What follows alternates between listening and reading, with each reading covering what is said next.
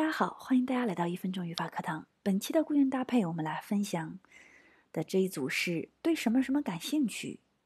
嗯，如果我要表达我对你很感兴趣哦，那这个时候呢，我可以说 I have much interest in you，必须要有个介词 in you，或者说 I'm quite interested in you。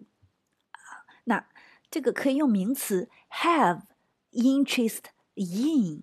Somebody something 都可以，也可以用 be interested 形容词 in somebody something。那有名词、形容词都可以，但是最后这个介词一定要有 in，如果没有这个 in 是不 OK 的啊。